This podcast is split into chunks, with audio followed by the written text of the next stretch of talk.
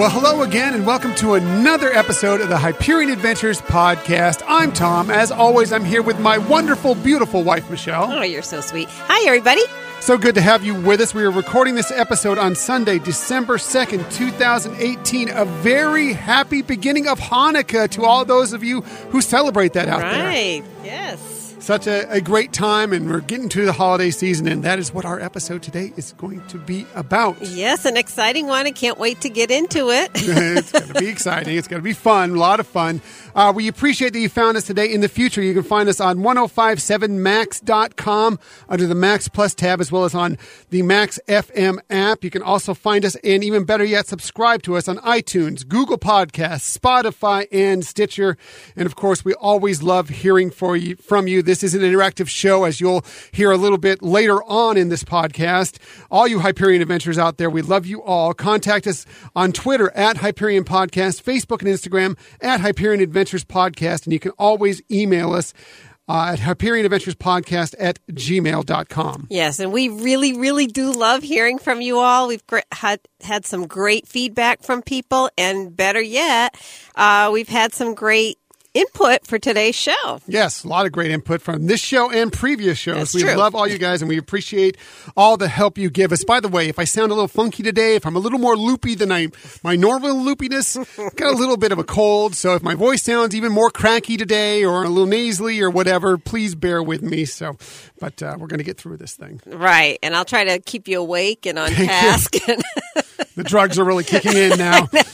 Uh, but that's okay because we're going to have a lot of fun today. Lots of stuff for you today, as a matter of fact, including uh, new Star Wars shorts. Another hotel is confirmed for the Walt Disney World Resort, and we're also going to give ours and others initial social media impressions of Mary Poppins' return. yeah, that's exciting. And so you bought new Star Wars shorts? Is that what you're That's saying? why I got new Star Wars shorts.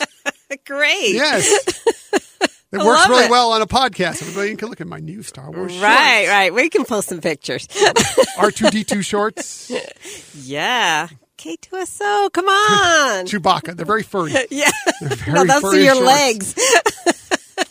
And I'm the one who's on cold medicine. no, right? Sorry, I digress very much. That's funny. But let's get into our main topic. Let's not hesitate any longer. Our main topic of the week is we're continuing our five favorite things series. And this week, we're heading into the holiday season. As we said, it's Hanukkah beginning tonight, and we're moving into the Christmas season as well. So we are going to do our five favorite Disney holiday movies and specials. So the re- rules for this were they had to be something involved with Disney. It also had to be something that it could be something that maybe wasn't under the Disney umbrella to begin with, but at least is under it now as we speak on this day, December 2nd, 2018. And that gave us a lot to draw from. Of so course. that was it was fun and challenging at the same time. Of course, it did rule out some things like some of our favorite specials, like Elf, which we love, Elf, the movie, uh, The Grinch, Grinch, right, right. You know, and some of those things, but lots of great Disney stuff out there. So we went through it. We got some great input from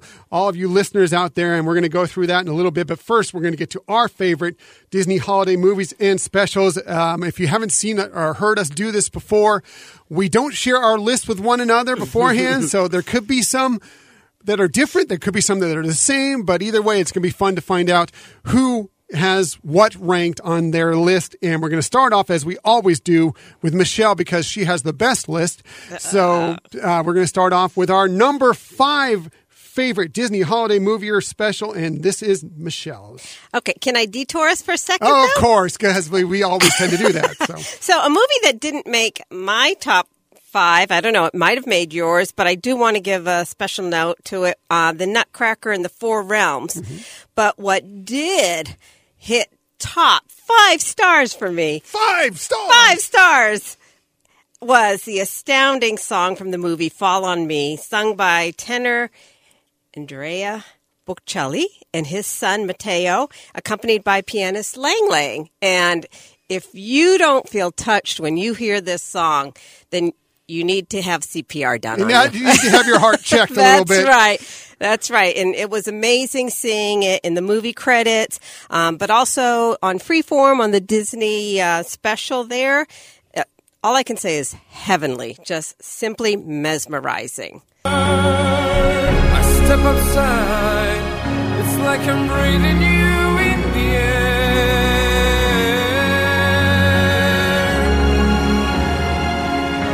I can feel you're there.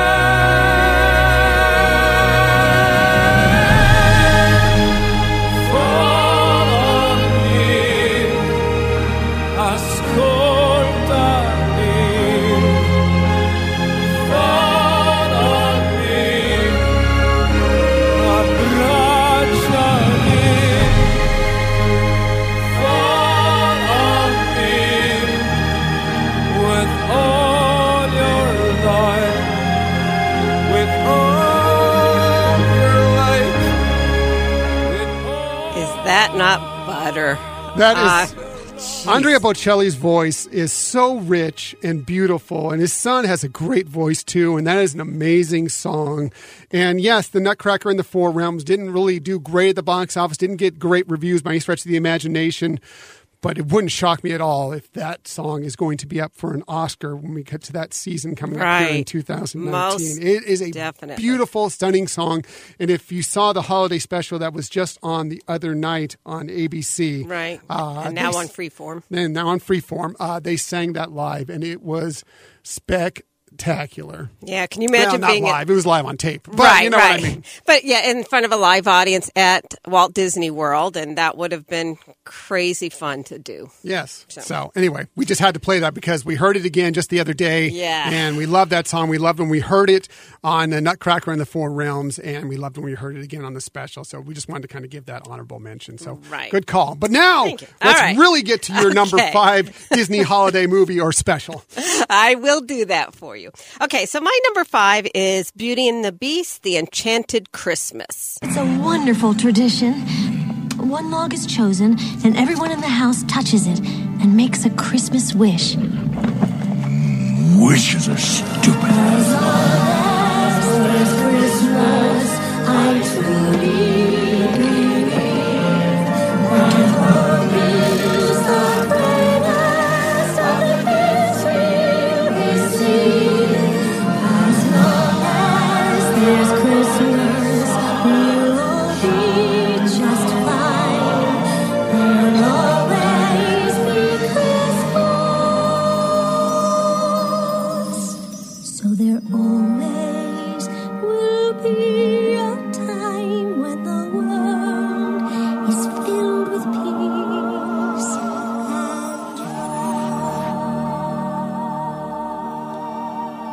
Nice, nice.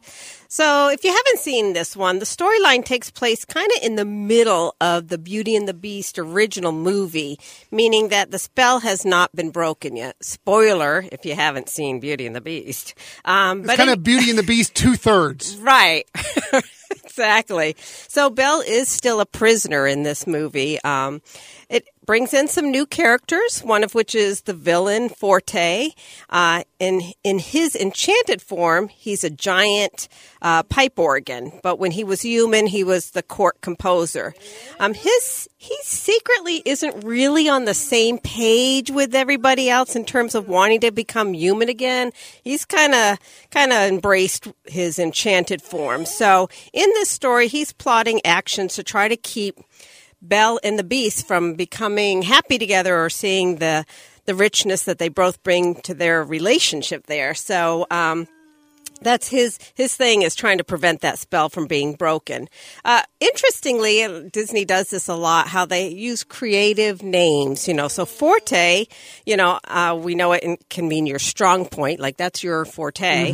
But in music, it also indicates being loud, which really kind of goes along with he's a villain, he's this giant pipe organ. So it's kind of cool that it was, you know. Um, kind of that dual meaning there. But um, it did get originally released on VHS, which I have to say, uh, when Scott was a toddler, we got that. By the way, you may hear Scott in the background. He's singing away to something over there. But That's in case you're ever wondering, we only we have to mention this every few episodes because he sits with us and watches videos and stuff. And so once in a while, I can hear him really loud when I listen back to it. So just in case you're ever curious about what that noise is, that's him uh, enjoying it. But sorry, I digress. Right, right. No worries. No, I'm glad you brought that up.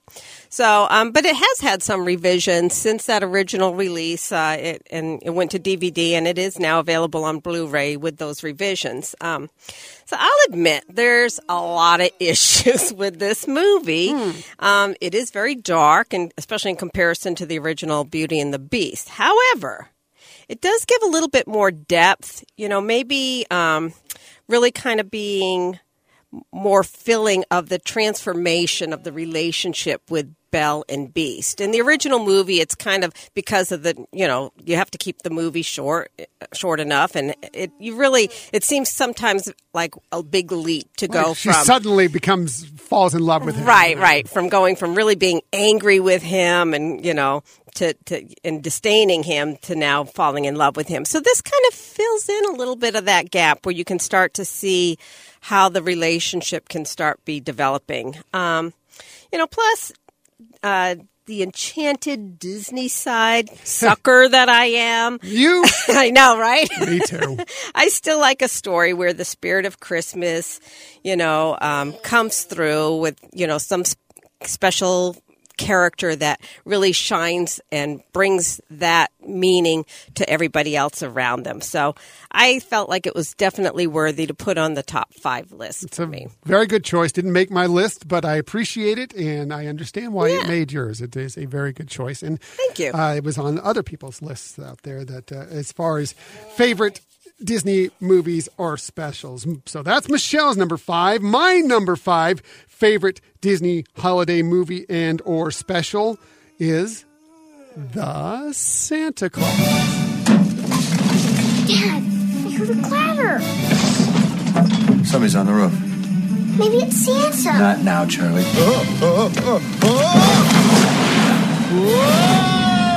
If something should happen to me, put on my suit. The reindeer will know what to do. It is Santa. You put on the suit, you're the big guy. What? You put on a little weight. Does this look like a little weight to you? I shave in the morning, in the afternoon. I look like this. Oh my god. Calvin, your weight.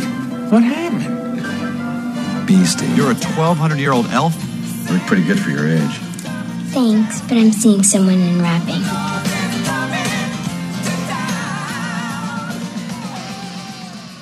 So the Santa Clause, of course, is a classic uh, Disney movie. Uh, of course, uh, it, it has Scott Calvin. If you didn't hear from the little piece we played there, he becomes Santa Claus when he startles Santa Claus off his roof. He falls off, and he puts on the suit, and that is the Santa Clause. It's a legal term. He, of course, has by putting on the suit, he ends up becoming Santa Claus. He delivers all the presents around the world. Uh, But then he spends the next year denying this. But his son, who traveled with him, uh, knows that this has happened. Is tries to convince him throughout it. Yes, you are actually Santa Claus. You need to do this. Um, it's really funny. If you haven't seen it, I, I can't imagine how you haven't seen it. But uh, it's really funny to see how he over the year begins to evolve into the jolly old elf. And, Right. Uh, it just it, it's really kind of fun. And meanwhile, his ex-wife and his her new psychiatrist husband uh, grow concerned over the obsessions. Uh, that their son is having with Santa and with their father Scott becoming uh, Santa. Uh, it's a little dated, but it's still a lot of fun. It's a good time. Um, there's some great heart behind it, and uh, if you haven't seen it, it's going to be on Freeform like several times over the 25 days of Christmas over this next month. So uh, you can check it out at any time you want. But Yeah, that's a good choice. It made my list a little higher, actually. so, but that is a good choice. man, I like to hear what you have to say about it when we get to that point on your list. And I would think that some of our other uh, listeners have already chosen this on their top five yes, list. I'd I- be it will be on at least one or two of the people we talk about in Right. a little bit. Here. And of the series, this is the best one. yes, in, I- in some- my opinion. I've heard some people like two a little bit better. Well, Um, no like one likes three better that I've heard. But I've heard some people like two better, but they you know, most agree that it's one and two for sure.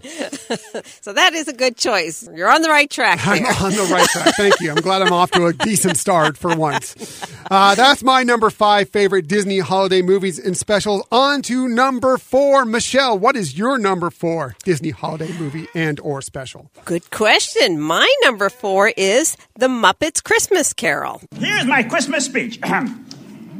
Thank you all and Merry Christmas. That was the speech? It was dumb. I'll drink to Mr. Scrooge, even though he is odious, stingy, and badly dressed. Humbug.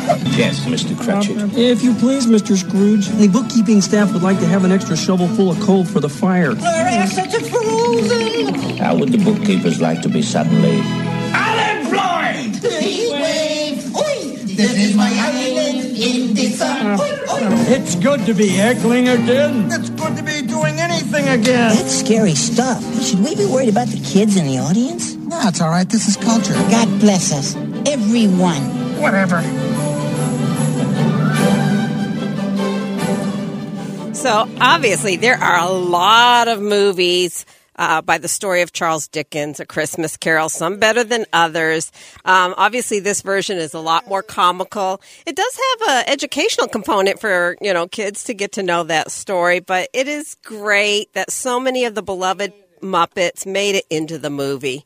Um, interestingly, the film was Brian Henson's uh, directorial debut, and um, kind of putting some Disney history into the context of when this movie uh, was being filmed.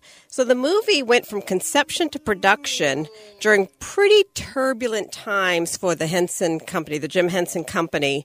Um, it was kind of when the uh, like when the Disney Company experienced when Walt passed away. It, it was during the time where uh, just shortly before that, the Disney Company was in negotiations to actually purchase uh, Jim Henson Company. However, with the uh, really unfortunate death loss of uh, Jim Henson, they removed that. Um, they retracted that that offer because they really felt that what they were trying to purchase was Jim Henson and his talent. So um, it really wasn't until 2004 that Disney was sold the rights to the Muppets. You know, so this movie kind of, like I said, was in a rather turbulent time. But if you haven't seen it, or at least not in a while, it's definitely worth going back and checking out some great features. Um, okay, Sir Michael Caine as Scrooge. Excellent. Awesome. Yeah, so good. He does, and it's great how he plays the the role very serious, especially considering he's The craziness with, going on with, around uh, him. Yeah, with Muppets. You know, uh, just brilliant. Remember, I wanted to add that to our. Uh, Brilliant. Brilliant to use that word more often. Brilliant.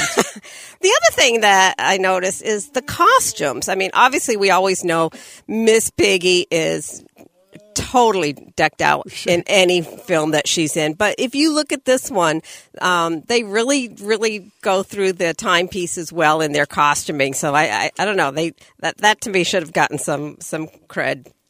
But um, the uh, the other thing is some of the, the way they did the characters. Like in in the production piece there, just before we started talking here, is having um, the two. They have two Marleys instead of one, and they're played by the old hecklers, and that's pretty appropriate role for them, I think, to have them in in there. But um, they, I liked also how they replaced from the original story of Mister Fezziwig with Mr. Fozziwig. Yes, that's great. Waka that. waka. Waka waka.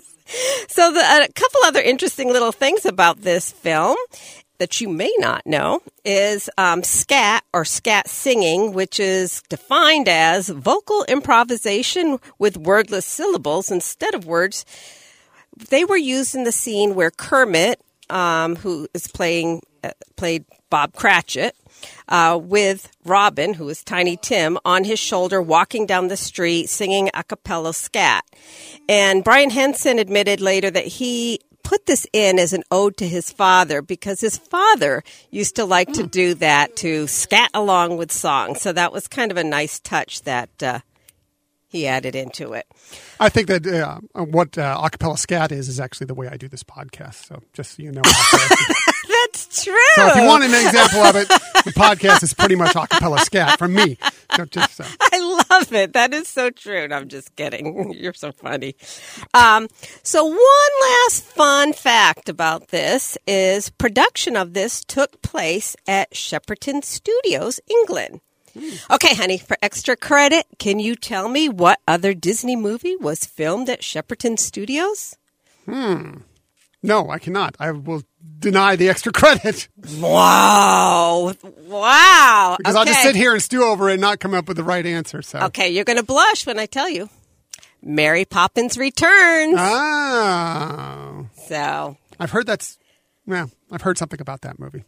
A little bit. Yeah. I heard something about Yeah. that movie. So, but it was interesting that that was in that same location. Yeah. And another one little, I know I said one last, but now I'm going to, another last is that it was interesting that they said how they had to take a lot of the flooring out for the puppeteers to be underneath. Oh, yeah. And then Michael Caine was actually walking on kind of narrow planks. So. It can be tricky and Yeah, dangerous. Yes.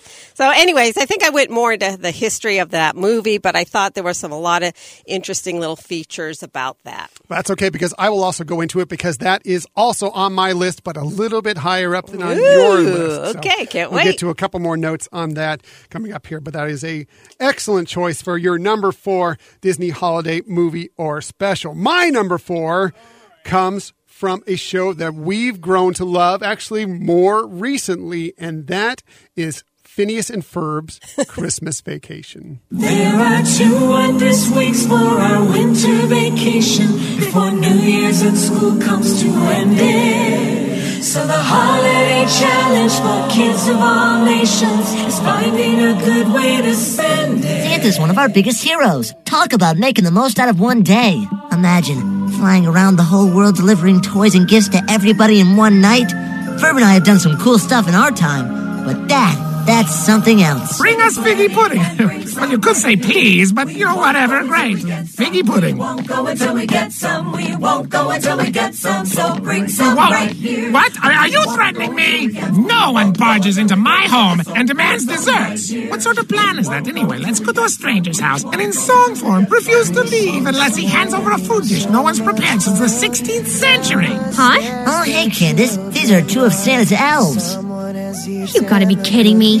Blaine, Fluent, this is my sister. Ah, yes, Candace Flynn. You know who I am? No, that's not a good thing. Funny how things worked out so that everyone pretty much got what they wanted. What did you wish for, Phineas? May I do the honors? I like this one. Okay. Dear Santa, you are one of my biggest heroes. All I want for Christmas this year is a chance to be like you. Thank you, Phineas Flynn. Merry Christmas, Phineas. And by the way, good job. Yeah. Yeah, that was fun. Good job. Thank you, Santa Claus. Thank you, Santa Claus.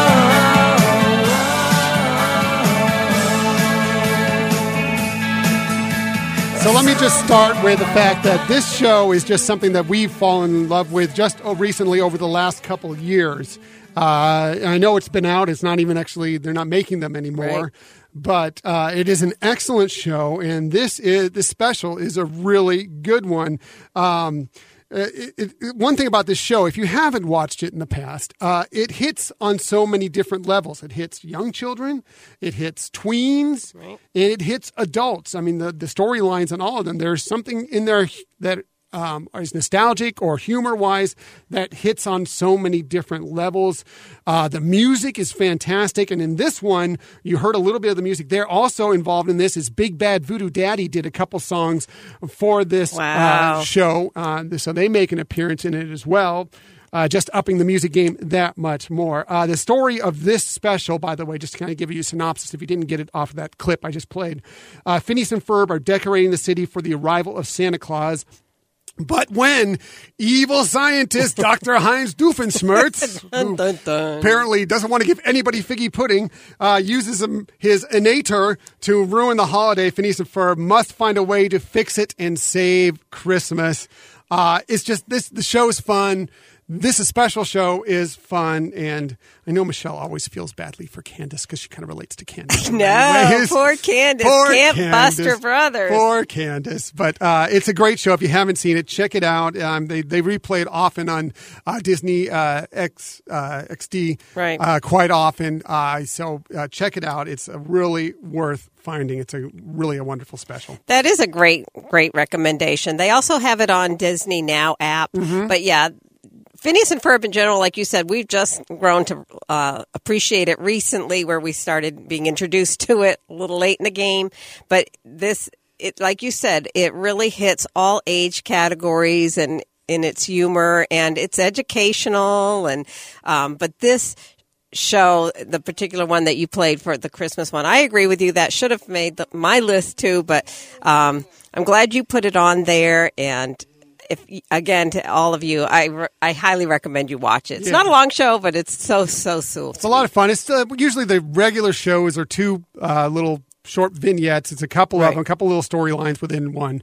Um, we started watching it. Our, our son Scott really enjoys it. Uh, Mhm. he enjoys it a lot, so we watch it a lot with him. Uh, They always have good music. Yeah, it's that's it. I mean, it's some of the we love Broadway type musicals and shows, and they, they you can tell that the uh, the directors and the, the Right. writers of this love music as well. They have it in their soul and they put it within the show. So it's, Yeah, it's a lot of fun. So anyway, that's my number four Disney holiday movie or and or special.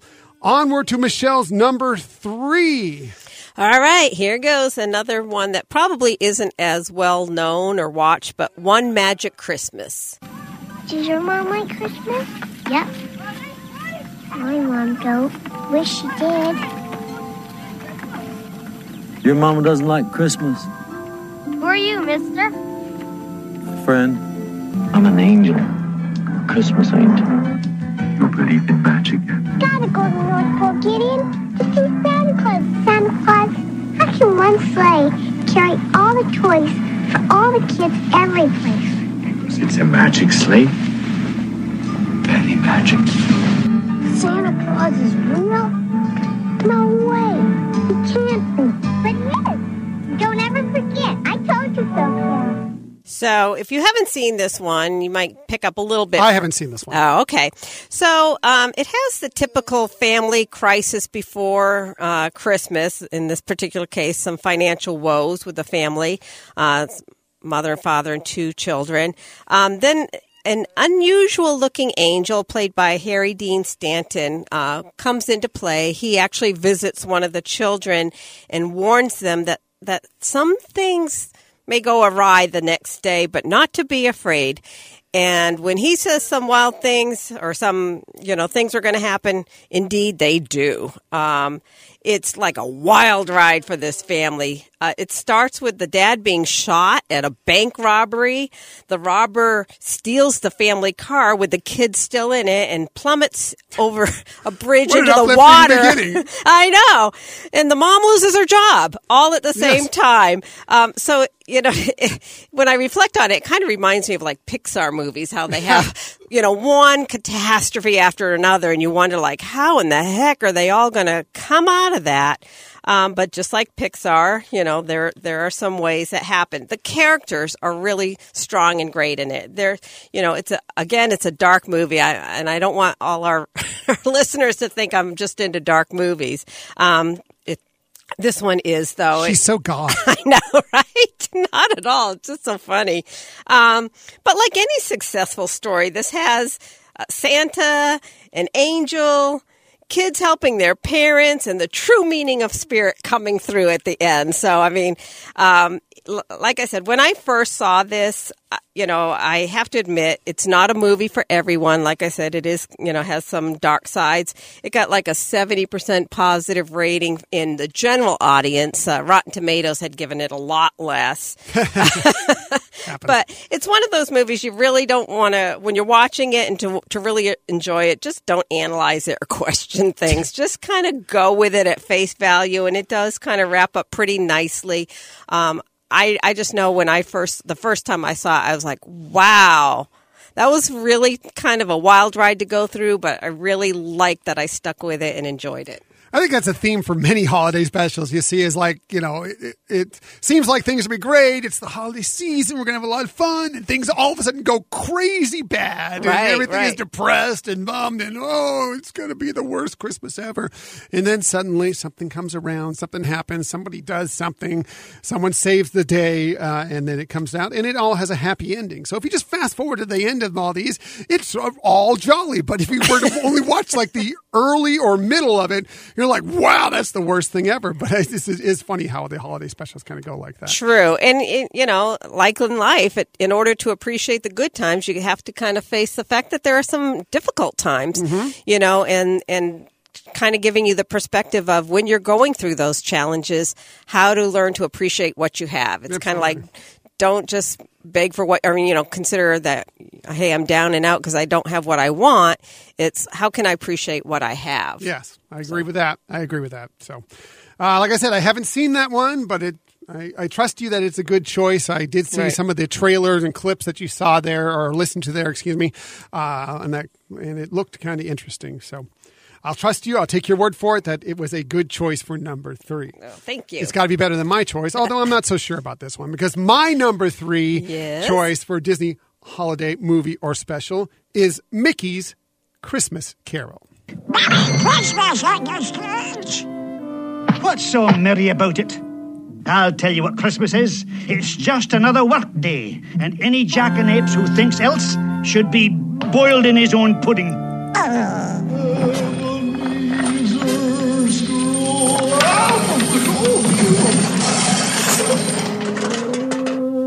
Oh, gosh, kind of slippery. Who are you? Why? I'm the ghost of Christmas past. God bless us, everyone.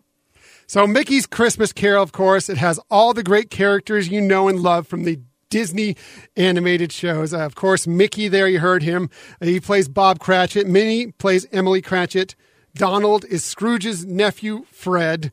Uh, Daisy plays Isabel. Goofy, you just heard him stumbling through as Jake and Marley's ghost. Uh, Jiminy Cricket, you also heard as the ghost of Christmas past. Willie the Giant from Mickey and the Beanstalk plays the ghost of Christmas present. And Pete, the original Disney villain, uh, which we should have, by the way, when we celebrated Mickey's 90th birthday, we did mention a little bit of Minnie's 90th birthday as well, but it was also Pete's 90th birthday, and he got no mention. Right. He's Disney's No love. original villain. He plays the ghost of Christmas fu- future. And of course, you heard it there Scrooge McDuck as else? Ebenezer Scrooge. Totally makes sense. Uh, it's just a totally Disney retelling of the classic story. We talked about it a little bit earlier with the uh, Muppets Christmas Carol. Uh, it's full of heart without being too scary. Uh, it's just a really, really wonderful, wonderful film. Movie, short, whatever you want to call it. It's not really long, but Right. uh, it just has a lot of heart to it, and I, I really love it. Couldn't agree with you more. It actually moves up higher on my Mm, list. So we may have some more details on it coming up from Michelle, who did some real studying on this. I kind of, in my sick brain, just kind of took some real quick notes here. So if they seem a little short to you, that's why. Uh, so that's my number three Disney holiday movie uh, and or special. On to number two. Number two, Michelle. Well, that's where I placed the Santa Claus movie. Well, we already played a clip for that, so we right. don't need to play another clip. Exactly. So Wow, that's high on your list. It is high on my list, but I just want, you know, it's just a fun movie. Love the character, especially Bernard. That's my favorite is character. great. He is great. You know, sure, it's sappy and nonsensical. It's just simple fun, you know? But I loved how they linked some of the comical Santa myths.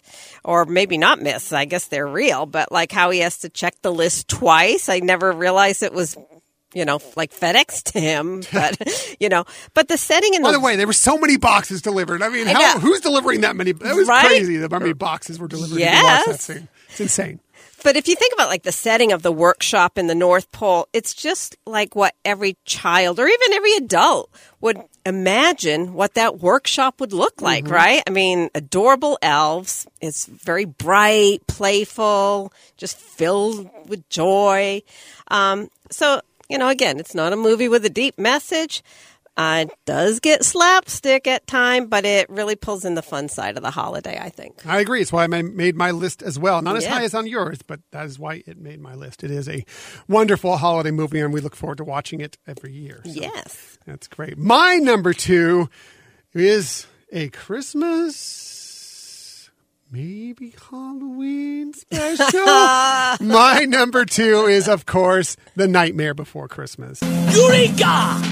This year, Christmas will be ours! The sights, the sounds, they're everywhere and all around. I've never felt so good before. This empty place inside of me is filling up. I simply cannot get enough. I want it, oh, I want it, oh, I want it for my own. I've got to know, I've got to know it is this place that I have found.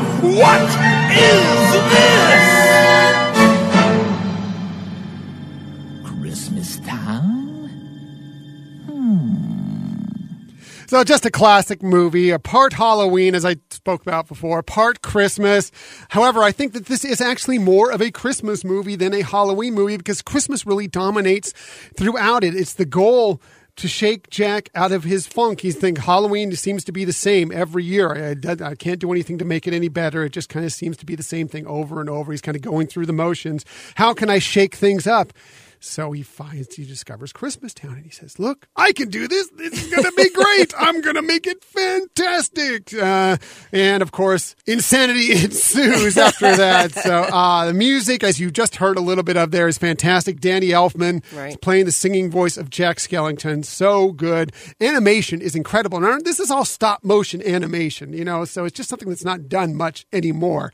Uh, it's just incredible the way they could give these all these characters personalities as you watch it just classic so well done. Um, for children out there it might be a little freaky for some of the young children you know i can especially see that. But as you grow up especially get to the tweens or you know even eight nine ten years old you know um, they're gonna love this movie. It is so good and it actually has a really big heart too It sure does, yes. And um, this was a movie I didn't really give a chance till you know much more recent years. Uh, but you're right. It's now got- you love it. I do, I do, and it's got you know, like you said, the great characters, the in- interesting uh, difference that it has in how it was filmed, obviously. Um, great music also. And I know we're, we keep talking about how we love music, but it does have great music. And when you played that, it just reminds me of how we just saw that not too long ago at the Mhm. Holiday Bowl, so a Hollywood Bowl. yeah, you made the mistake I was making all through that episode, uh, the, the podcast when I was talking about Right. it.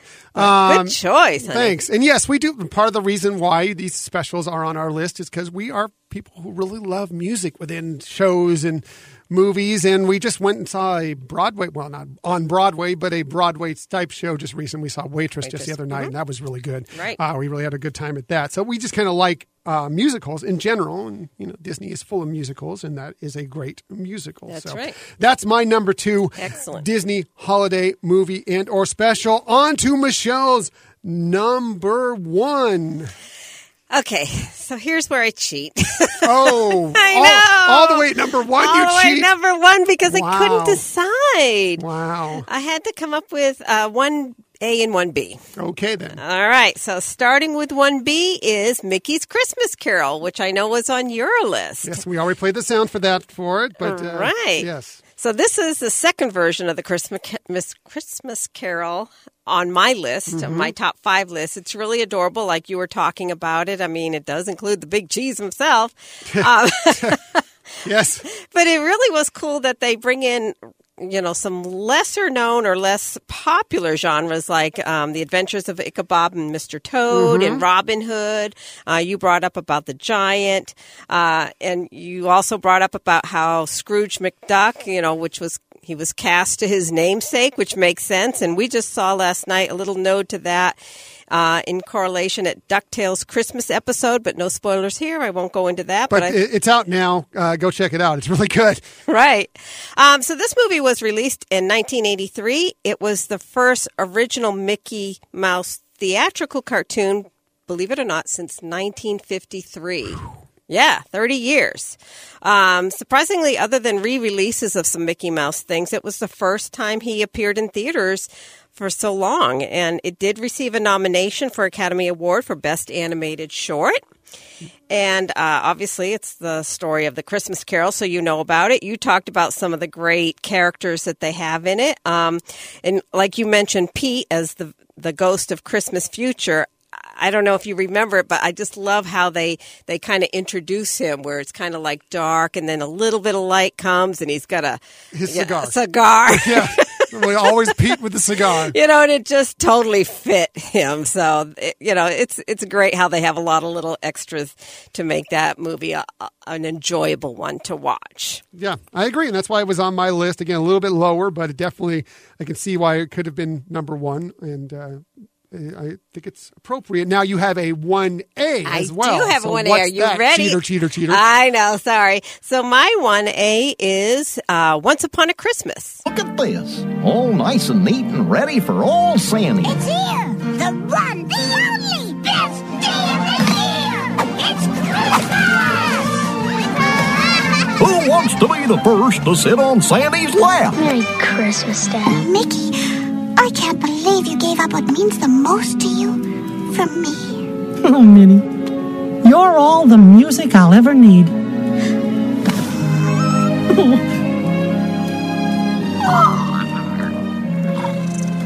Yes. So this actually is um, three very touching stories. I love them all. If if I was forced to pick one slightly better, it would be the story of Goofy and his son Max. But all three of them are great. Uh, the first trio, uh, it's called Stuck on Christmas. It's kind of like a ho- Groundhog's Day with the Duck family. It is Groundhog's Day.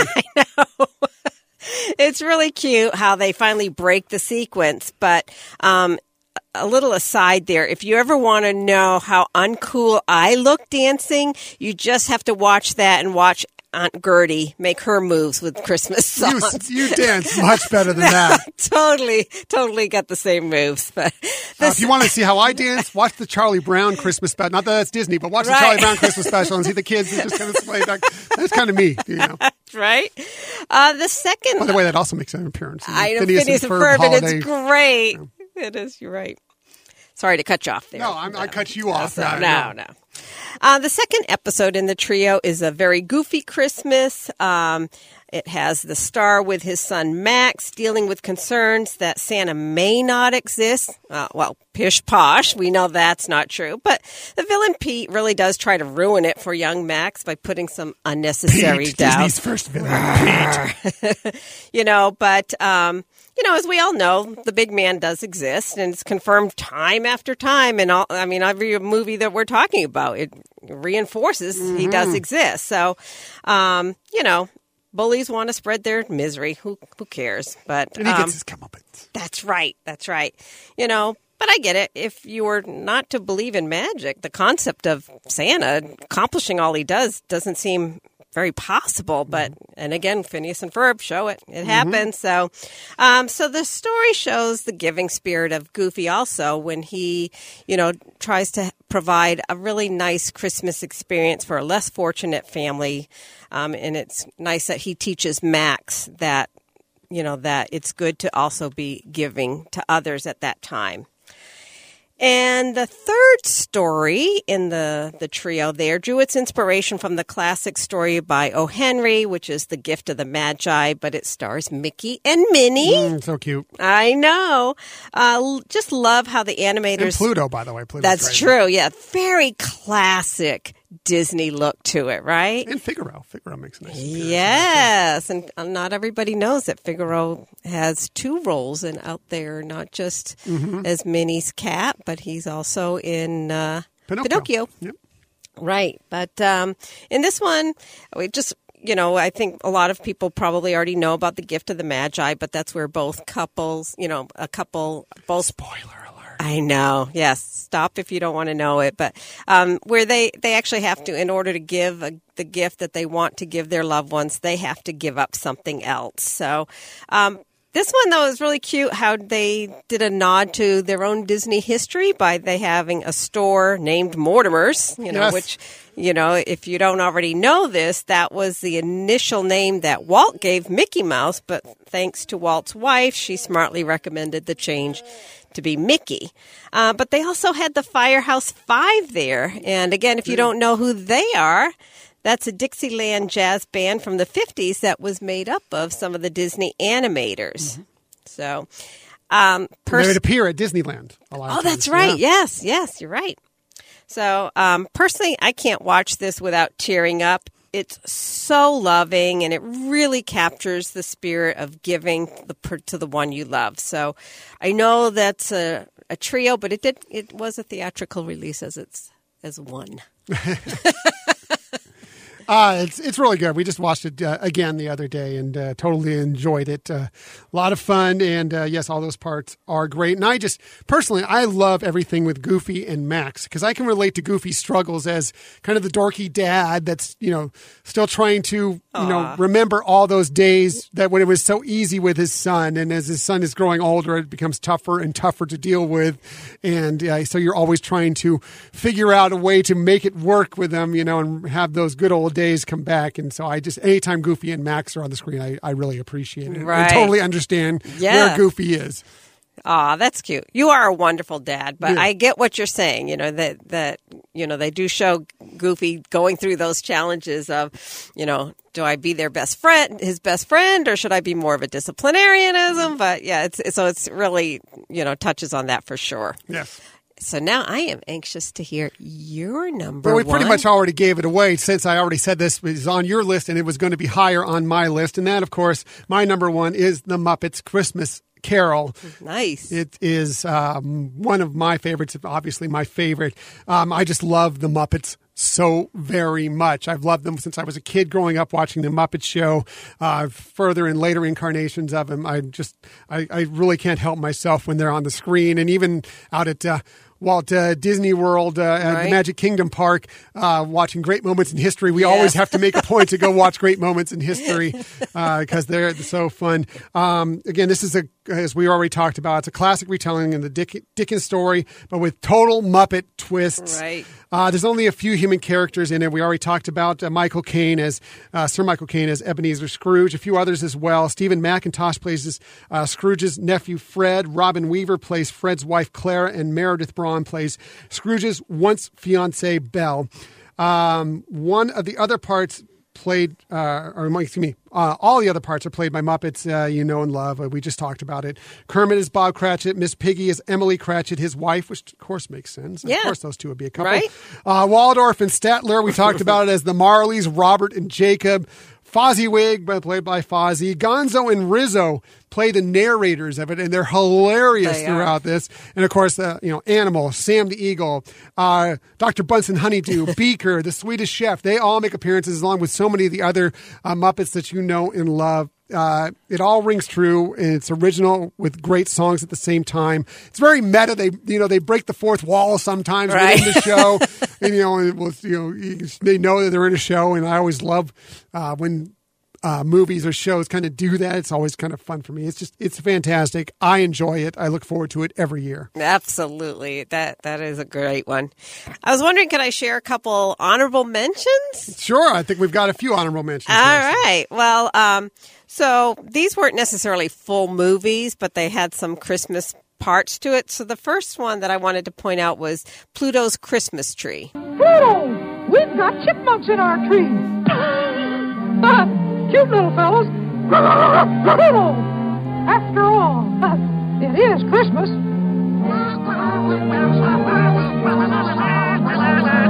That's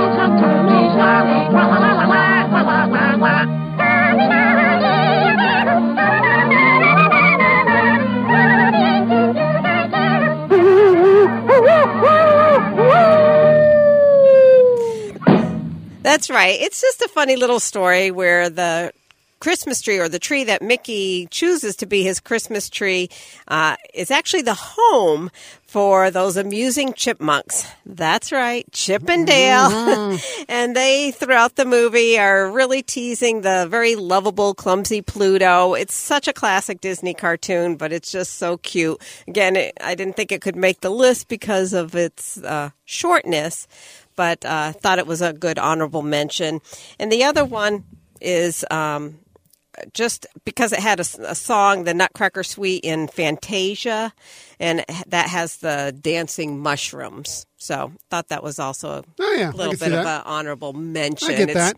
I you get know, that. little thing. I, I have a, I have one too that didn't make either of our lists, but I think is uh, interesting. It's kind of a more modern tale that I know a lot of kids out there have grown up loving in recent years, and that is Prep and Landing. Open hangar doors. Cue Rosebud. Reindeer ready to roll. We are go for launch. I'm part of Prep and Landing, an elite unit of elves getting houses ready for the big guy's arrival. Our mission statement get in, get out, never be noticed. How are we gonna make it through all this snow? Laughing all the way, my friend. Laughing all the way. A really fun modern look at uh, what the elves would go Right. through to kind of help make Santa get them through uh, these all these situations and make sure everything goes smoothly. It's a lot of fun. I know my cousin's kids grew up loving that Right. um, show so much. So I just wanted to give it a little honorable mention in their honor out there because, uh, you know, it's very interesting. We also have some listeners that chimed in with their lists as well. Right. So let's get to them. Um, our first one that came, got through to us is uh, Nicole, who has actually been on our show before. Uh, Nicole wanted to make sure and chime in with a show that she loved when she was growing up, and it's called A Disney Christmas Gift. Disney Christmas gift. Well, it's almost Christmas morning, and Santa's on his way. The whole wide world is waiting for this wondrous day. With our dreams of toys and presents, we wait impatiently promising to be as good as can be. So that was the intro to a Disney's Christmas Gift, which was a special uh, television special back from 1983. Here's what Nicole had to say about it. She said, This was my favorite to watch as a child. It has clips and cartoons from all the best holiday themed movies. It's old, but that makes it more enchanting. I love the Once Upon a Wintertime segment from Melody Time, and just the opening sequence is delightful. I can, you know, that's totally part of this. Is like if you grew up watching something as a kid, and it hits somewhere in your heart, and so it's always that nostalgia within you, you know, and Right. that's a lot of what these things are. That it's always going to have this place in your heart. So here's what consisted in a Disney. A, a Disney Christmas gift. I've never seen it, uh, but uh, just to give you an idea of uh, what was in it, it was, of course, Once Upon a Winter Time, Melody Time. Uh, that was from 1948. It was a bunch of different clips. Uh, so uh, Mickey Mouse, Pluto, and Chip and Pluto's Christmas Tree, which we we just just discussed. about. Yes. Mhm. Uh, Bambi and Thumper from Bambi, uh, Yeah. doing some stuff. Uh, Peter Pan and the Darling Children from Peter Pan. Donald Duck from the Clock Watcher. Merlin, Arthur, and Archimedes from The Sword and the Stone. Cinderella and the Fairy Godmother from Cinderella doing Bippity Boppity Boo. And Santa Claus from The Night Before Christmas. So that's what it was all kind of packaged up into this group Wow. of shorts, you know, all put together. And she just loved. Um, I was listening. I was actually talking to Nicole's father about this, and he said it was just packaged perfectly the way that things went in order, you know, and so it just seemed like a perfect special. Yeah, yeah, it sounds wonderful. A lot of great cartoons there too. Yeah. Awesome. So makes sense. Maybe some of you out there remember and saw that uh, special. I unfortunately never did, but it does sound like a wonderful special, and I can understand it tugging at your heartstrings uh, if you grew up. Absolutely. So she also wanted to mention that Babes in Toyland is another favorite of hers. It's Right. totally Oh yeah, that's a great one. So uh, Jennifer chimed in and she said, "I love Christmas almost as much as I love Halloween. So naturally, one of my favorite Christmas movies is The Nightmare Before, Before Christmas." Christmas. Uh, she also liked uh, Olaf's Frozen Adventure. Muppets Christmas Carol, which we've talked about, um, and th th those are also favorites. She says receiving frequent play in her house. Yeah, I could. as- The Olaf one is great. I could see listening to that song over and over every Christmas. Yeah. Well, it's just so cute because Olaf, you know, uh, you know, talk about being born yesterday. Well, it wasn't just yesterday, but it was very soon. It Right. was very recent. Uh, so he doesn't understand they're trying to find holiday traditions. So he goes around trying to find holiday traditions, and so he goes to all these houses to see all these different holiday traditions. And you know, the, sometimes you, you, you know, what makes sense to us as holiday traditions when you see it explained to somebody who doesn't understand them or doesn't has never experienced them before, it's like. Wow, that is really funny and silly. Right, right. That's So true. It it is kind of interesting to watch, and um, I, we enjoyed that one as well. Uh, also coming in from OG Hyperion Adventurer Rob and his wife Kim, in no particular order, he had Muppet Christmas Carol, Good The choice. Santa Claus, Winnie the Pooh, and Christmas Too. Um, I haven't seen that one, Yeah, I haven't either, which but surprises me because you love Winnie the Pooh. I love Winnie the Pooh, and I thought I've seen everything out there, but it's one that uh, is on our list now to to watch this Christmas season. Yes, we have to track that one down. Uh, they also like Mickey's Once Upon a Christmas and, of course, The Nightmare Before Christmas. Actually, earlier, Rob had sent me a message that it's probably just The Nightmare Before Christmas five times, but I guess he felt like he needed to include more to it. So uh, he included all these other ones. Nice. Now, uh, I want to move on to the person who actually sent us this topic, and thank you for sending us this topic because it's a great one, and we really enjoy doing it this week. That is OG Hyperion Adventurer Amy.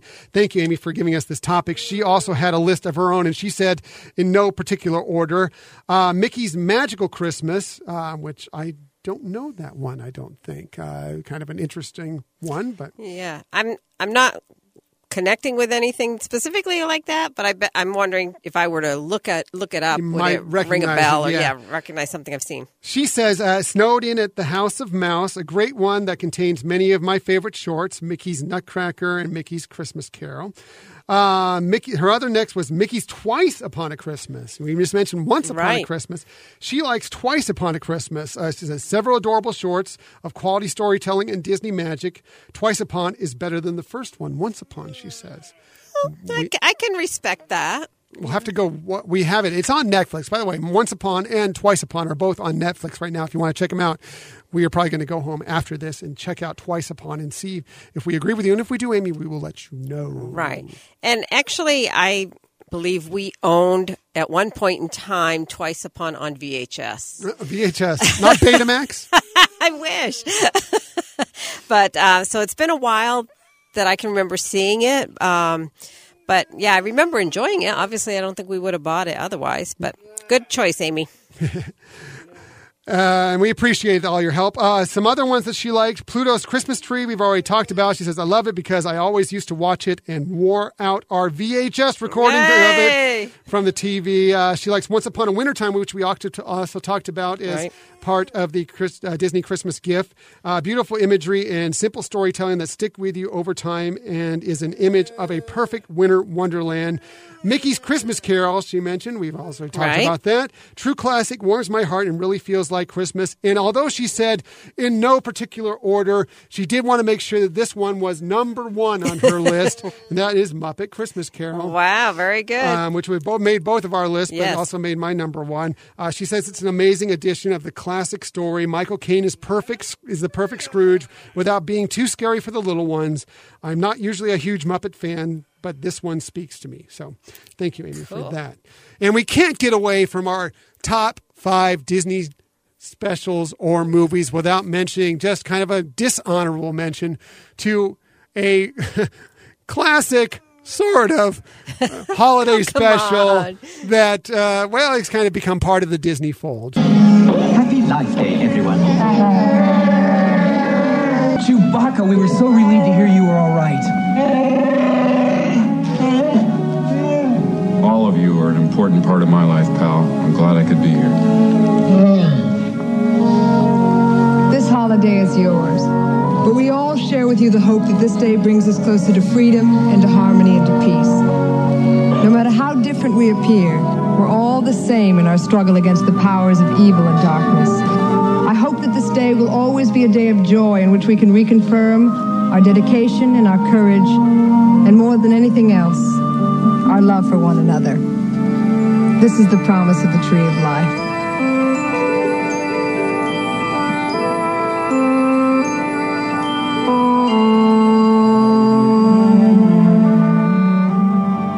So yes we had to give a dishonorable mention to the Oh, absolutely awful star wars holiday special. I tried to go through it the other day. It's on youtube if you want to check it out but oh it's so bad. Uh, they're trying to if, if, if you haven't seen it before uh, it's on the planet kashyyyk where uh, of course is the wookiee planet. Right. uh, and chewbacca's wife who knew uh, father and son are there and they're waiting for Chewbacca to come home so they can celebrate Life Day.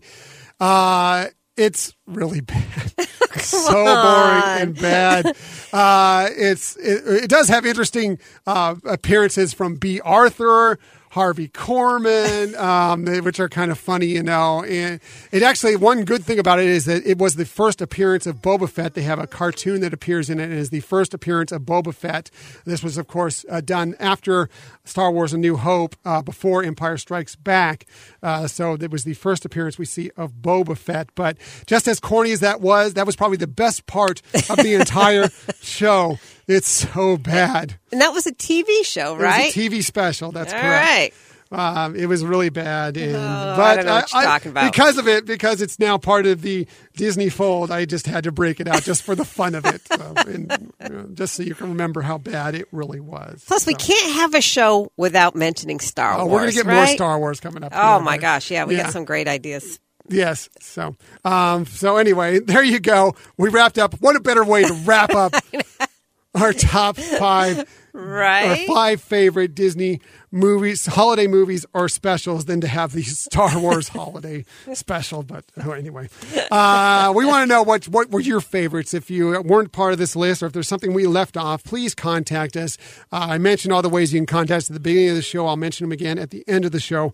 Please let us know, and we will share them on a uh, an episode coming up in the future. So thank you for listening to that, and thank you for suffering through the Star Wars holiday special clip there. Right. And thanks again, Amy, for this great Yes. suggestion. We And- loved it. And if any of you have other ideas, please share them with us. Get in touch with us. And, you know, who knows, we may be adding that to our uh, repertoire of show ideas. Absolutely. Uh, we love it. We've got many great ideas from all of you out there that we will doing in the future. Uh, so please keep them coming. We can only think of so many of these topics on our own. So we appreciate the help any way we can get it because you guys come up with some wonderful, wonderful ideas. So that was our main topic of the week. Let's get on to our secondary topic of the week. And that is we saw Mary Poppins Returns earlier this week. Mary Poppins, you came back. I've come to look after the Banks children. Us? Oh, yes, you too. When your father and I were young, we used to imagine that Mary Poppins could do all sorts of impossible things. Those things didn't really Happen? No. No. Of course not. Ridiculous. Everything is possible. Even the impossible. Disney's Mary Poppins Returns. Get tickets now. Rated PG. So, yes, we were lucky enough to be invited to a screening of Mary Poppins Returns on Tuesday earlier this week. That was on November 27th. Uh, it really, we saw this movie and we couldn't say anything about it. We were under a social media embargo until uh, the uh, Thursday night at 9.30 p.m. our time, uh, November 29th. That was the same night as the red carpet premiere. So we had to have the red carpet premiere before uh, social media first impressions can get out there. As it is, um, all we can do right now even is just give you our first impressions that we did social media wise. So we're going to read through some of this, this and a couple other people's uh, first impressions of it. We can't comment on it, but Because that's might- because of the embargo, because right? of the embargo. Later on, there's going to be another embargo that comes out, and that is going to be on uh, December 12th when we can actually give our first real review of this. We are going to be writing up a review for WDW News today on that day. It will come out right when the embargo lifts. We've already been given the approval to write that up ourselves. And on the following podcast, we will be giving our full review as well. So if you want to read it, if you, we'll probably go more into detail on it on the podcast. If you've already read it once we release it, whatever. But we're looking forward to telling you a lot about this movie. So like I said, we can't comment more on this, but here is our what we said on social media as soon as we were allowed to say it. So I'm going to read this word for word because that's all I can do. Um, here it goes. We're finally clear to give our initial thoughts on our Mary Poppins Return screening from Tuesday. Simply said, it's practically perfect in every way. It has all the feeling of the original, yet seems fresh at the same time. It has all the nostalgia you'd expect while still feeling modern. Emily, Blight, Emily Blunt lights up the screen as Mary, and you will fall in love with Lin Manuel Miranda's Jack. And oh, the music! It's so good and nearly inspired us to stand up and cheer at the end of many songs. We'll have a lot more to say about uh, Mary Poppins Returns once we are clear to provide a full review on the podcast. That time can't come soon enough. We're so excited to share it with you because we think this film will undoubtedly become the next Disney classic. Get your tickets now. Nice. And our, our reaction was actually picked up on social media, right? It was picked up by a couple sites, including the biggest one, which was the Motion Picture Academy of America, which was Impressive. really exciting news for us. Yes. So that's what we had to say about it. Here's what others had to say. Some of the people you may have heard of or know of, some celebrities out there, and what they had to say when, after screening Mary Poppins Returns. Right. So, uh, Josh Gad, who was Olaf in Frozen and LeFou in Beauty and the Beast movie, uh, he actually uh, tweeted out two different tweets. The first one he did was Believe the Hype. wow. That's pretty simple. Yes. uh, but I totally agree with those words. Get right? comments. Don't comment. Oh. No, I'm just joking with you. I'm hoping they're not going to come down on us. Okay, all right. Um, and Josh Gad also said, let's try this again. Cannot get hashtag Mary Poppins Returns out of my head.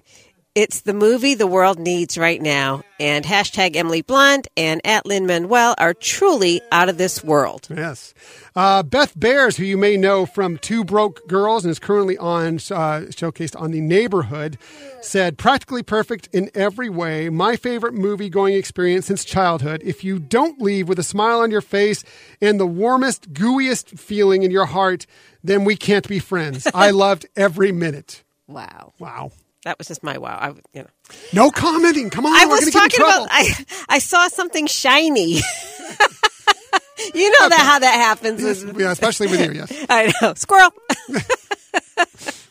um, also, John Stamos from Full House tweeted out hashtag Mary Poppins Returns, the best Walt Disney movie since he passed, if he actually did. At Lin Manuel, not just a generation defining genius, but a hell of a song and dance man to boot. Practically perfect in every way. So there you go. Those are the initial impressions. There were several others out there, mostly good, some that were kind of meh. Only a few of those, though. I didn't see anybody say that they really hated it. I saw a couple miss, but mostly everybody loved it. So um, you can find those all online as well as ours. Um, so very cool. Yeah. And we can't comment anymore because I don't want to get in trouble. Exactly. There's a lot of Disney movies coming out. I don't want us to not be invited to more of these screenings because, you know, we enjoy seeing these and telling you about them. Uh, anyway, so there we go. So uh, we want to talk about that. We have one more topic before we get to the Disney stories of the week. By the way, if you hear some noise in the background, Scott is really enjoying what he's watching Yeah. right now. So please, please so bear with us it. on the noise in the background right now. He's having getting a kick out of what he's watching. So, uh, anyways, uh, one more thing we wanted to get to because this week Star Wars Kids Galaxy of Adventures came out on YouTube. And uh, we got to see all the shorts, and Right. it was really a kick. Yeah, I, I love that they're trying, or no, I shouldn't say trying, that they're utilizing different types of animation styles, you know, because they really hit on different levels, the different ways that they are uh, animating this. So this was really a different, unique look to it than some of the other things, and, and I can really appreciate that. Yeah, um, it's really. I mean, there there are five very short episodes, and I say very short, I mean they were very short. They were like about a minute apiece. Right. Um, and they break down. Uh, they of course they they they do different parts that you know from Star Wars using the sound effects, some of the uh, voice cuts, and the music from the original films. Um, they also have a couple other shorts that break down starships, Star Wars starships, uh, Darth Vader. They go into more detail about Darth Vader and more detail about Luke Skywalker. Um, it's really a great way, I think, by just watching it to kind of get younger kids involved in kind of knowing the Star Wars universe. It kind of it's exploring it in a very short, just really brief way. Right. And some of the things that they're pointing out, like the one you're talking about with the starships, I mean, if you're a kid and you're just watching the movie, it, it might not be so easy to extrapolate a lot of that. And so I thought that was a great educational and yet entertaining way that they showed things like that. Same thing about the characters, how they describe Darth Vader. Mm-hmm. And like you said, when they're bringing The in. starships, when they were t- breaking down the different types of starships Right. for your kids that maybe don't know them. Right, right. So you know, it it was it's great that they're doing that, like you said, for the kids. You know, and it just you know can help really fill in some gaps that they might not get from the watching the movies. And when you say th- from the originals, we're talking like episode four. Yes. that they're really New Hope, right. Empire Strikes Back. I You mean, know, so bringing out some of them. Yeah, uh, for adults, um, what I really appreciated is the artwork. I think the artwork, and actually, I think that that's more the vessel of this thing. Any is that the animation and artwork that are in these are, is spectacular. Right. It looks beautiful. It's kind of an anime feel to it, but it looks fantastic. Uh, my only wish is that they were a little longer. I mean, Right. you know, they said they're only about a minute. Um, I could have gone with you know three, four minutes of these things, but uh, they really are great. Sure. And when you say anime, it, it is a little different than the anime style that we see in Resistance. Right. So it's it's you know, again, this is more. This, this one looks a little more classic anime, whereas Resistance kind of is a softened anime. I, I'm sure there's an actual term for it, but that's kind of the way I look at it. Sure, sure. Well, and you know, it it also kind of um, I don't know how to put it in words. Like when it's showing Luke, he has a younger look to Mhm. him and stuff, so it, it's a little fresher, I Mhm. think, too. Yeah, I can see that. Um, anyway, we think they're great. Um, Ja- James Waugh, Lucasfilm's vice president for the franchise content and strategy, told StarWars.com this quote: "With Galaxy of Adventures, we wanted to craft something that allowed parents to help their kids take their first step into a much larger world." Whether they were ready to show their kids the films or wanted to find new ways to explore the content, end quote. And I think that's exactly what they're doing with this. Right? Yeah, very successful way to do that. And by the way, you just mentioned Star Wars Resistance. Uh, if you haven't watched it yet, or if you watched it a little bit and weren't really taken to it to begin with, it's really getting much better as it goes along. I thought it was great to begin with, Right. but as you're getting, getting the character development, as you're getting better in the storyline, as you're learning about, if you're getting new characters, uh, it really is getting great. I'm really enjoying uh, Star Wars Resistance. Definitely, most definitely, and and that's kind of what we've seen with some of the other things. Yeah, we we're went through the same thing with Rebels and, right? Rebels. So yeah, it's it is a great great show, and I'm still mesmerized by their use of shadowing in that. It's Mhm. really Yeah, it's really good. It is really good, and it really enhances that that experience in watching it. No, no question about that. Absolutely for sure. So those are our main topics. We're long, so we're going to get to our Disney stories of the week really quickly, just a couple of them. First one I want to get to is that there may be a new way coming for guests to get to the Walt Disney World Resort. Uh, this from our colleagues at WDW News Today. Despite all the transportation options these days, visitors to Walt Disney World might have an easier way of getting to Orlando International Airport and Tampa if a proposed Brightline stop comes to fruition. Brightline had previously announced plans for a high speed passenger rail system to run up through Florida from Miami to Orlando. The end goal was to allow easier travel between those two major metropolitan cities, not only for locals, but for tourists as well. Now, they're hearing reports that Walt Disney World might get an actual stop.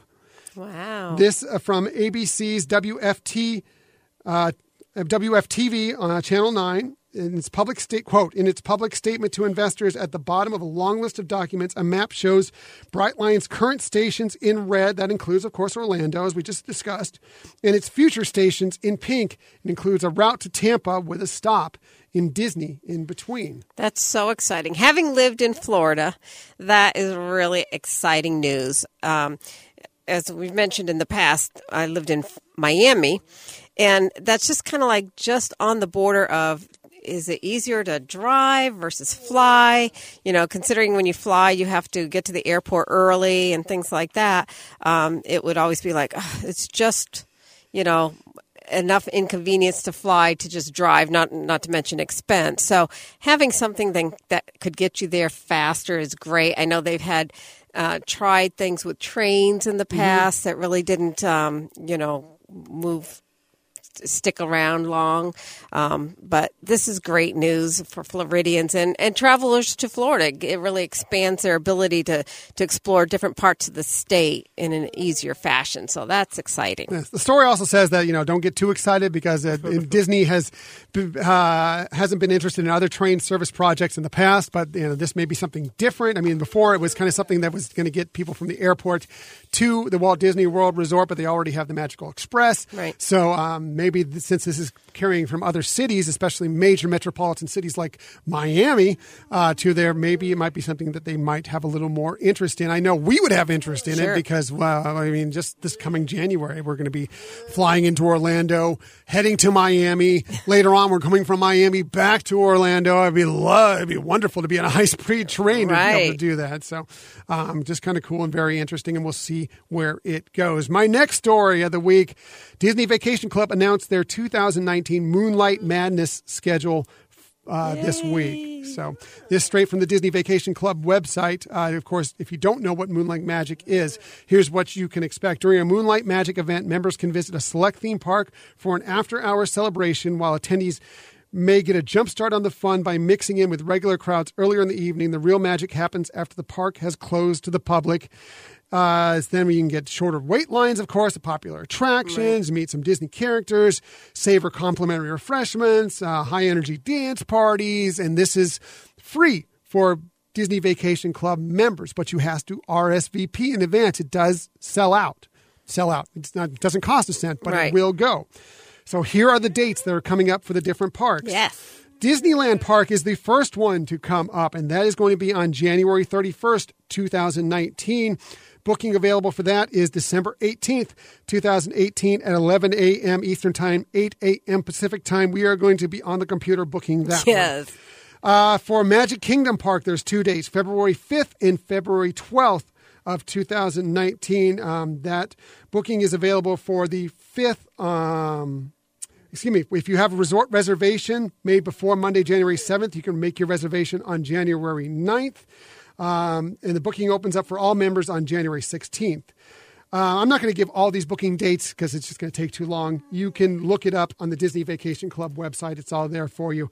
But I will give you the dates of where when these are happening, just in case they happen to coincide with one of your possible planned vacations. So uh, Disney's Hollywood Studios dates are going to be March 20th and 27th, 2019. Epcot is going to be May 13th and 20th, 2019. Disney's Animal Kingdom are July 18th, August 8th, and the 22nd. 2019 and Disney's Typhoon Lagoon Water Park will be September 18th and October 16th. So if you are a Disney Vacation Club member and you have some interest in that, go to the website, check it out, find out when you can book them. And uh, we've done one of them before at Epcot, Right. and it's a lot of fun. It is a lot of fun, and it's kind of like some of the other um, after dark things that they have at, at throughout the year that people are you know have to pay special price for that. So this is great that it is free. Like you said, we've done one. We did the Epcot one.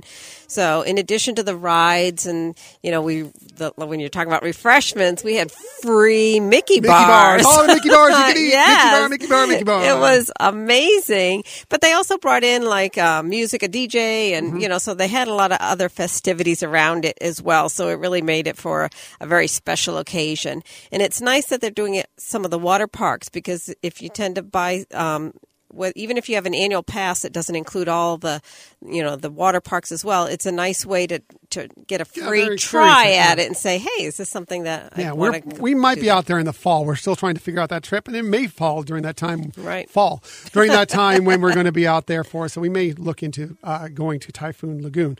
Uh, kind of interesting, but uh, so- Yeah, so- again, complimentary if you're a Disney Vacation Right. Club member. So uh, take advantage of that. On to another story here, where there's another new hotel coming to the Disney World Resort. This again from our friends and colleagues at WDW News Today. An official announcement was made by Marriott International, which owns and operates the Swan and Dolphin hotels. And according to the plans revealed Tuesday, the new project will be called the Cove. The Cove will be an additional tower at the Swan and Dolphin and will include 349 rooms. When it's complete, Marriott will have 2,600 rooms between the Swan, Dolphin, and Cove hotels. Sounds exciting. Yeah. So it's great having other options available, and you know, um, it's it's also great if you're ever staying at these hotels to know that Disney does do a lot of quality checks. They, are, they do secret shoppers, et cetera, to make sure that the standards meet the same level of ex- experience for the guests that are at the Disney resorts. Mhm. Uh, it's going to be located uh, across the street from the Swan and Dolphin, where the tower will be. On uh, Epcot Resorts Boulevard near the Fantasia Gardens Miniature Golf Course, if you know where that is. Uh, they say that this is going to be something that's going to help them focus on more conventions, groups, uh, stuff like that. There's a place that they're going to have on a rooftop where they can have weddings or uh, VIP groups they can rent out. And of course, uh, just like the Swan and Dolphin, this will have easy access to uh, Boardwalk, to Epcot, to Disney's Hollywood Studios. Right, nice. And they expect that to be uh, finished somewhere within the next two years, is what they're saying. So Wow, they're going to get pretty- moving on it. Yeah, pretty fast. So that's cool. One more story. We're way long, but I want to get to one more quick note. it looks like this is going to be a big week for Marvel fans. Um, of course, they teased that maybe last week was going to be a big week, but now it's looking really like this is going to be a huge week. Saw on Twitter uh, over the week that said this is going to be a week that's going to blow Marvel fans' minds. Well, now this came from ScreenGeek.net, they say this is from a reliable source that we are going to be getting both an Avengers Infinity, or excuse me, Avengers 4 trailer and a new Captain Marvel trailer this week. They think it's going to be Avengers 4. We may actually get the, finally get the title, official title of it.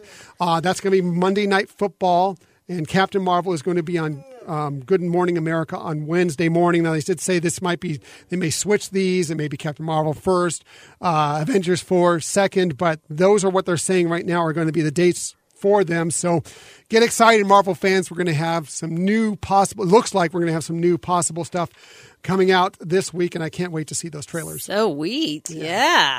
So we'll see if that really, again, it's just a rumor, but it's it's about time they're going to be breaking them out, and both of those makes sense. Yeah, it makes so, sense. Yeah, sure. So uh, looking forward to seeing what comes of that. So those are our Disney stories of the week.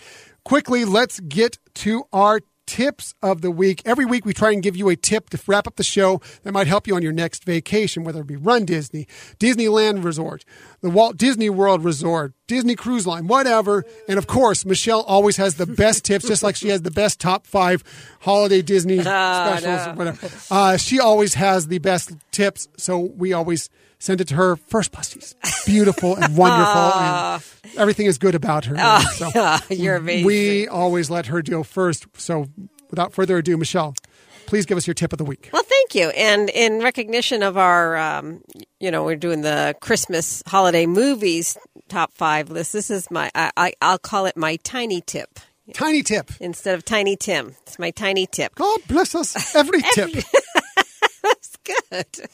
no it's not Glad to see that that Benadryl is kicking in. Anyways, among the uh, five other things i'm taking Right, right, now right.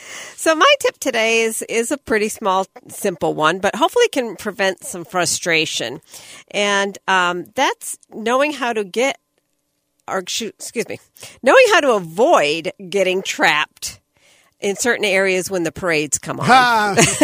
So, I mean, if you're a parade watcher, then it, do- it doesn't matter because then, you know, you're, you're plotting your location and you're waiting for the parade. But if you're not planning to watch a particular parade, um, you can actually experience some big disappointment when you find out you can't really get to your favorite ride ver- very easily.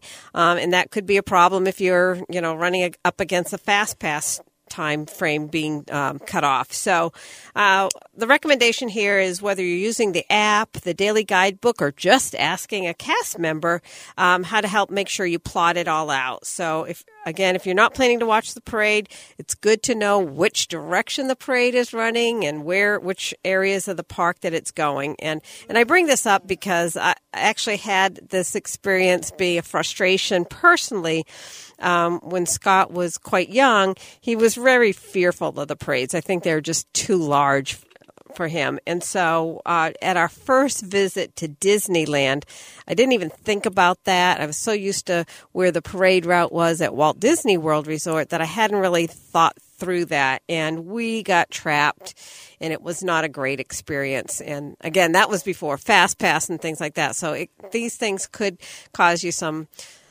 some challenges and, and you're at a very happy place. We don't want to see that happen No. to you. So if you're not planning to watch the daily parade, then um, it's best to know where it's going to be. Absolutely, and you can. Uh, there's a lot of ways to get through them. Uh, one thing, walking through the shops is a great way to kind of Right. cut through and not have to go through quite as much of the crowd. And especially at the Walt Disney World Resort, they do. They made it so you can walk from one end of the shops, at least on the one side of Main Street USA, all the way through. You, you don't need to kind of go out the street at all. So Right. Very convenient. It, the the challenge gets if you want to be on the other side Yeah. of the street. Um, that that becomes a challenge. So just have that Plan it out. Plan it out. Yep. As always, as we- we suggest many times, uh, make sure and do a little bit of planning, a little bit of thinking on your day when you're at the parks. Exactly. That's great. Another great tip and a very important tip because we're always trying to, we love parades, but at the same time, we're trying to dodge them many times at the right. same time. So, um, So that's a great tip. My tip of the week, I'm going to talk a little bit about Max Pass at the Disneyland Resort and how to get the most out of it. It's Nice. a great tool and can be very helpful when you're visiting. If you don't know what it is, uh, it's come along in the last about year and a half or so and really is beneficial if you're going attraction heavy when you're at the Disneyland Resort. Um, but you need to think about it when you go in, just like we talked about with Michelle, planning things out. You need to plan out what your stay is going to be like. Uh, are you going for one day and going attraction heavy? Or are you going for multiple days and maybe one day you're attraction heavy? Maybe other days you're not so much. It's something you kind of got to look to uh, when you're going into it. Uh, and uh, so if you're doing a multiple stay day at Disneyland Resort, um, you, you probably are going to buy your tickets in advance. But even if you're doing a single day, we always recommend buying your tickets in advance. You don't need to wait at the ticket windows, whatever, kind of saving your time there. Uh, when you buy your tickets, it'll give you the option of if you want to add Max Pass to it. My suggestion would be don't do it at that time. You can always add it to your ticket later when you're at the parks. So you can get there and kind of get a feel for how things are. Is it going to be an attraction heavy day? We're going to hit a lot of attractions today. Or are we going to do a little bit slower thing today? You know, um, or is it a slow day at the parks? Maybe the lines aren't as big on this day. It's not a busy day. It's a midweek, whatever it may right. be. Or maybe raining and not Yeah, many guests. Something like that. In, in those cases, it may be worth not purchasing, saving your ten dollars uh, per guest per day on those days. Uh, again, you can always add it right on your phone when you get there. It's really easy to do. Um, you know, if you're staying a couple days, also, you know, yes, you may be attraction heavy most days, but maybe there's that one day where you're like, you know, we've done many of the attractions, many of the rides. Uh, you know, today maybe we're going to do something a little different. We're going to, you know, hit check out the resorts, do the uh, spa, do the pool or whatever. Right. And then if you'd already paid for it in advance, then you've, you're out kind of the use of that Right. ten dollars per day per guest. So kind of kind of get a feel of it. And again, you don't you can just add it each day as you decide if it's worth it for you or not. Um, the other thing I want to tell you about is take advantage of this part of Max Pass that it kind of gets only a little notation on it. You know, they mostly talk about fast passes or whatever. But the other thing that's good about Max Pass is you get free unlimited photo pass downloads. Wow. So if you have it, those are the days when if you have Max Pass going, those are the days you're going to want to take pictures. If it's a day when maybe you're not all doing it because maybe you're not doing as many attractions or whatever, the lines are short or whatever, it may still be worth one member of your group having it that day because you can still get those downloads from that one person rather than paying paying a family of four for that day. You're paying 40 bucks, you pay 10 bucks, and you still get those downloads on that one person. Right. So you take advantage of that. The other thing I want to tell you about this is if you're using MaxPass, since you're going to be doing it on your phone when you're in line, whatever, make sure you have your battery fully charged and Yes. I would bring a extra an extra battery charger with you of some sort, an auxiliary battery charger with you of some sort. One it will help you for many reasons, photos, whatever else. You know, also.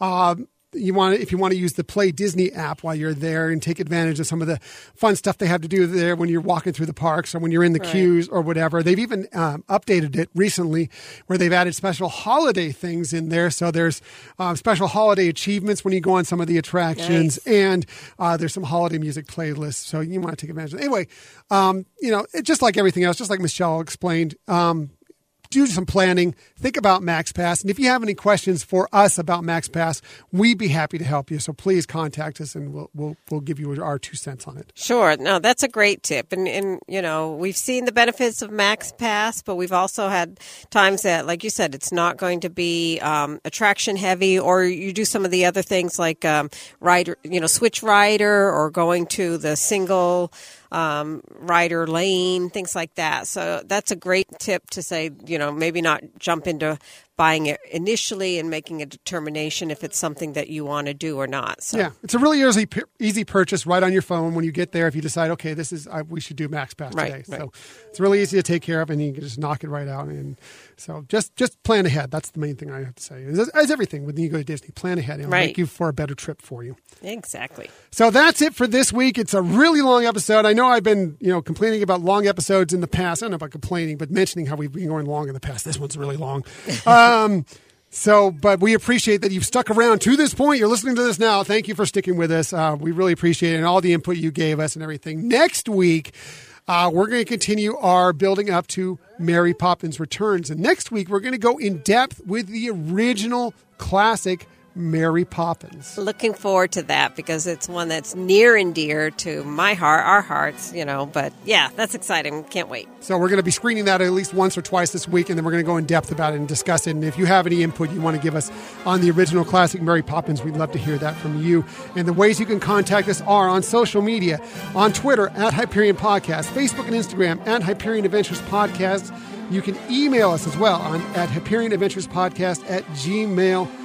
And you found us today. You find us in the future on 1057max.com under the Max Plus tab, also on the Max FM app.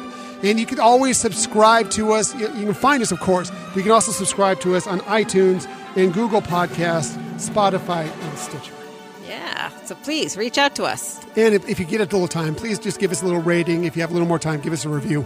We'd really, really appreciate that. And we really appreciate any of you have already done that. So that's it. We've gone long. We're going to wrap up this show. Thank you for listening to the Hyperion Adventures podcast. We look forward to sharing some time with you again next week. But until that time, I'm Tom. I'm Michelle. And we hope that you have a magical week.